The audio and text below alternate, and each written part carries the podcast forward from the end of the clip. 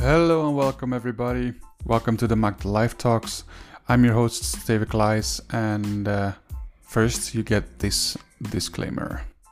Anything and everything you say can and will be used against you, and so I'm advised to say that everything that is said in this show is my own opinion and in no way reflect the opinion of um, Sitwear BVBA or any of the projects that I'm currently working on. So if you want to blame somebody, it's all me, folks. Now that we have that out of the way, let's uh, review what we uh, said earlier. The previous episode was about me starting my own business, and in the end, I kind of explained why adapted trousers are so uh, specifically needed and why trousers can be dangerous for people in a wheelchair and why they should buy my trousers. And the links are in the description beneath that podcast. So, what are we going to talk about today? We're going to talk about what happened during and after the big uh, crowdfunding campaign that I did. And I'm going to talk about a little thing that happened that had a very, very large ripple effect. So sit back and enjoy, because these are the Makt Life Talks.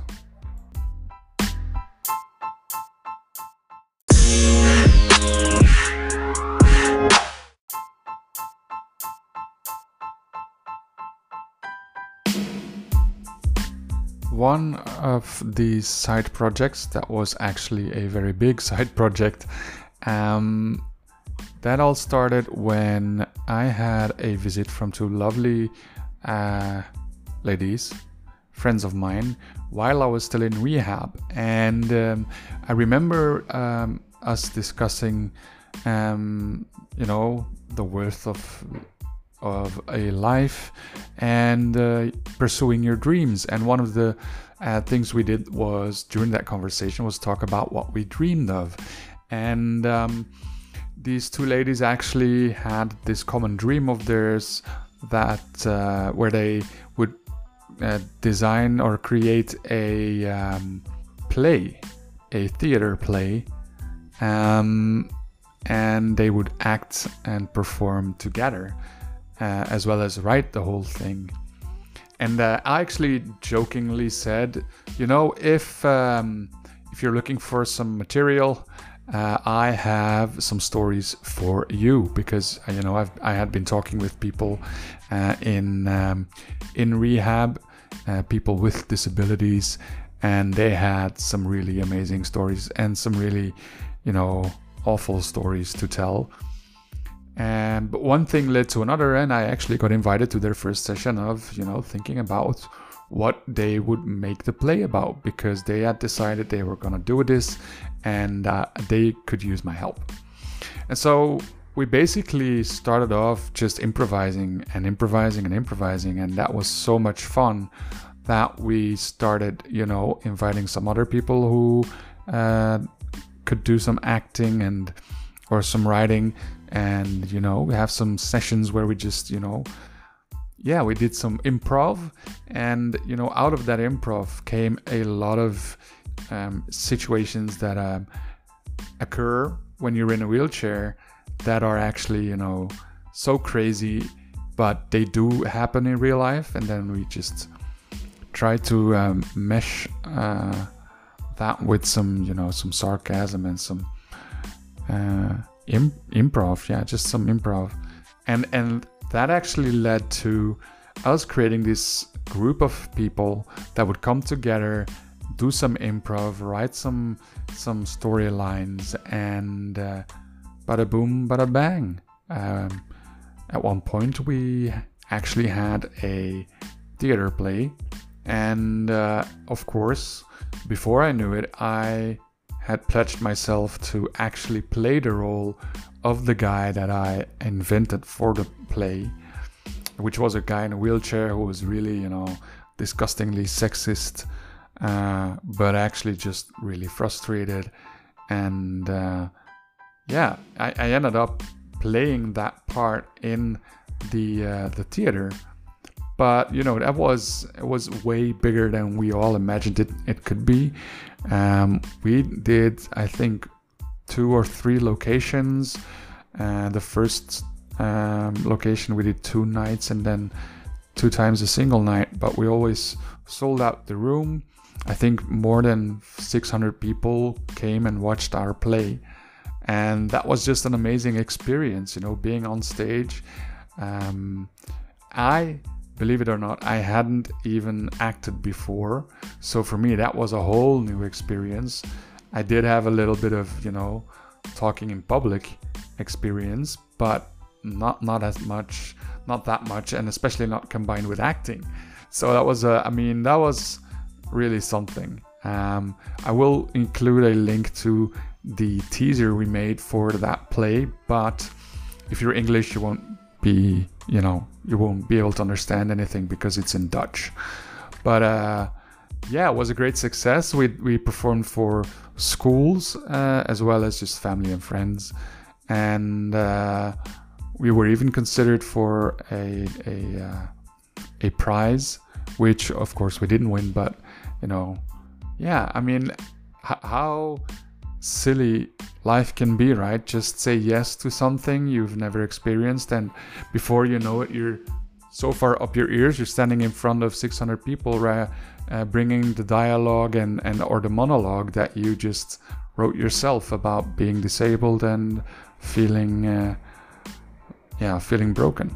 So it was a comedy called um, Alles Scan, which translates to um, everything scan.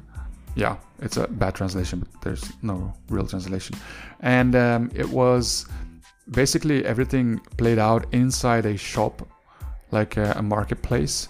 Um, we we would have some um, some stalls and everything, and then the cashier was actually part narrator, part um, just annoying cashier, and then part he played a part of society where he was criticizing everyone for being disabled or different or um, because we we took disability to you know a wide perspective of things. And we actually ended up putting in a somebody who is single um, as being disabled because yeah there's a, a, all sorts of you know stuff that happen to people that are single that don't happen to people that are not single. Um, uh, and actually trying to hit on the the girl working in the shop for example who uh, apparently was blind. Yeah, so it, it was a crazy story. It was some really funny moments with some really serious and and and heartbreaking moments.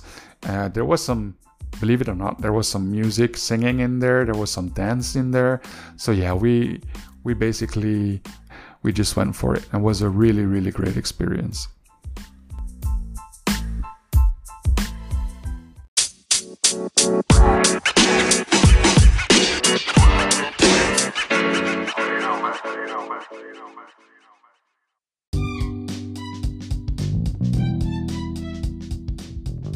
So, one of the ripple effects of doing the whole theater thing was one of the guys um, that was an actor that played in the play um, was actually studying to become a teacher. And um, he had to, for the first time um, while doing an, uh, an, apprenticeship in a school, he had to do his own lesson. And um, the, the topic he chose was uh, people with disabilities and he asked me if I would would want to come to the school and talk about what happened with me with children the age of 8 9 and 10 uh, and um, of course i said yes because i'm all for advocacy and uh, sharing you know what it is like to be a, quadriplegic. And um, so yeah i went to that school and and and it's just there's just something about kids, you know. They're always like they're so innocent and they have these really curious questions because their minds go to places, you know, um, adult adult minds just don't go. And uh, that was just a, a, great experience. They were, you know, listening to my story. They were so interested. I mean, everybody was just quiet, staring, full of awe. You get the ahs and the ohs and the woos and a, yeah, just yeah, it was heartwarming to see that um, they could react like normal people.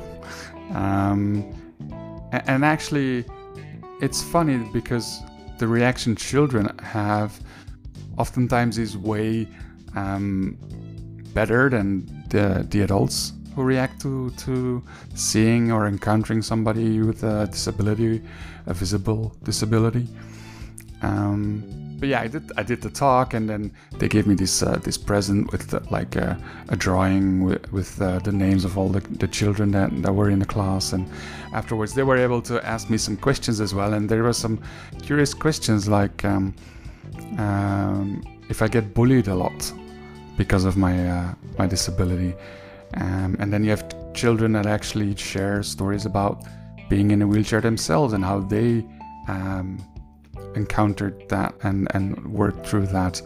Um, and then you have some really sad stories about people, uh, children that had lost their, their mother or father to cancer and uh, remembering that their mother or father was in a wheelchair before they died, and so they were more um, concerned.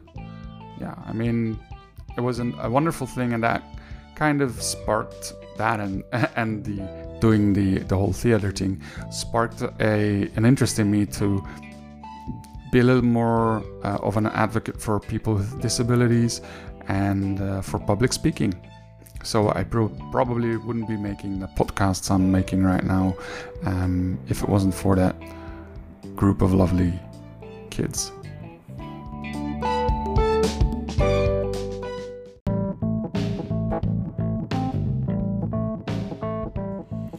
So, somewhere in between, or during that whole uh, theater adventure, I got an email in my mailbox from JCI, from JCI Belgium.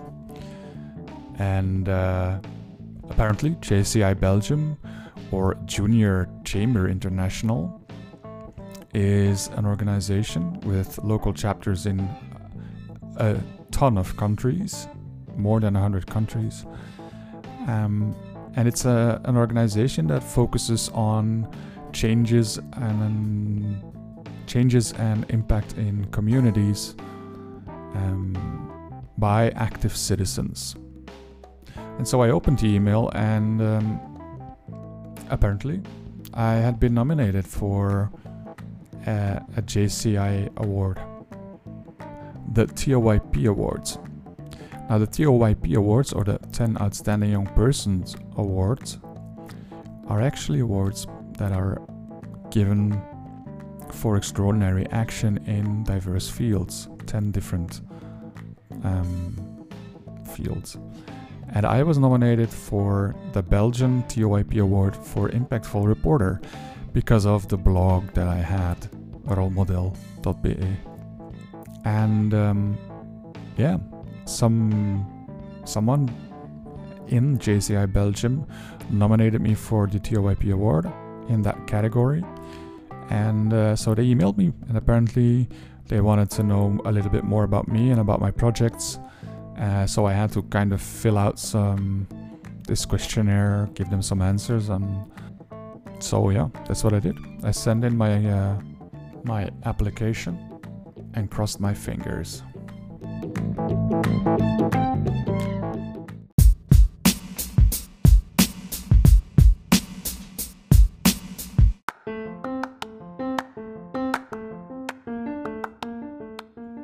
month or so later, I got an email back from JCI. I was really excited because this was uh, the first time I got some official rec- recognition for the work that I was doing. And so I hoped that I would win this uh, TOYP award, but I heard there were a lot of competitors on the market, and uh, I, I, I thought my chances were very slim. Apparently, I was wrong, because I got the email that I won the TOYP award for Impactful Reporter, and um, they asked me if I would like to attend the ceremony where I would receive the official trophy and title, um, and I would meet the team behind JCI Belgium. Uh, yeah, it was uh, I was super excited. I was so happy that I finally got some recognition. You know, the feeling that everything I was doing was worthwhile. Um, it's nice, nice to get that validation. You know. And so yeah, I went to Brussels where they held the uh, the ceremony. I met the team there, which is a very very large team of people, all people between the age of 18 and 40. So a young team, young dynamic team, and uh, yeah, they just celebrated people who had impact on the Belgian people, on Belgian society, on communities in Belgium, and uh, I was so proud to be a part of that. Um, and this again kind of created a ripple effect, but um, that's for the next episode.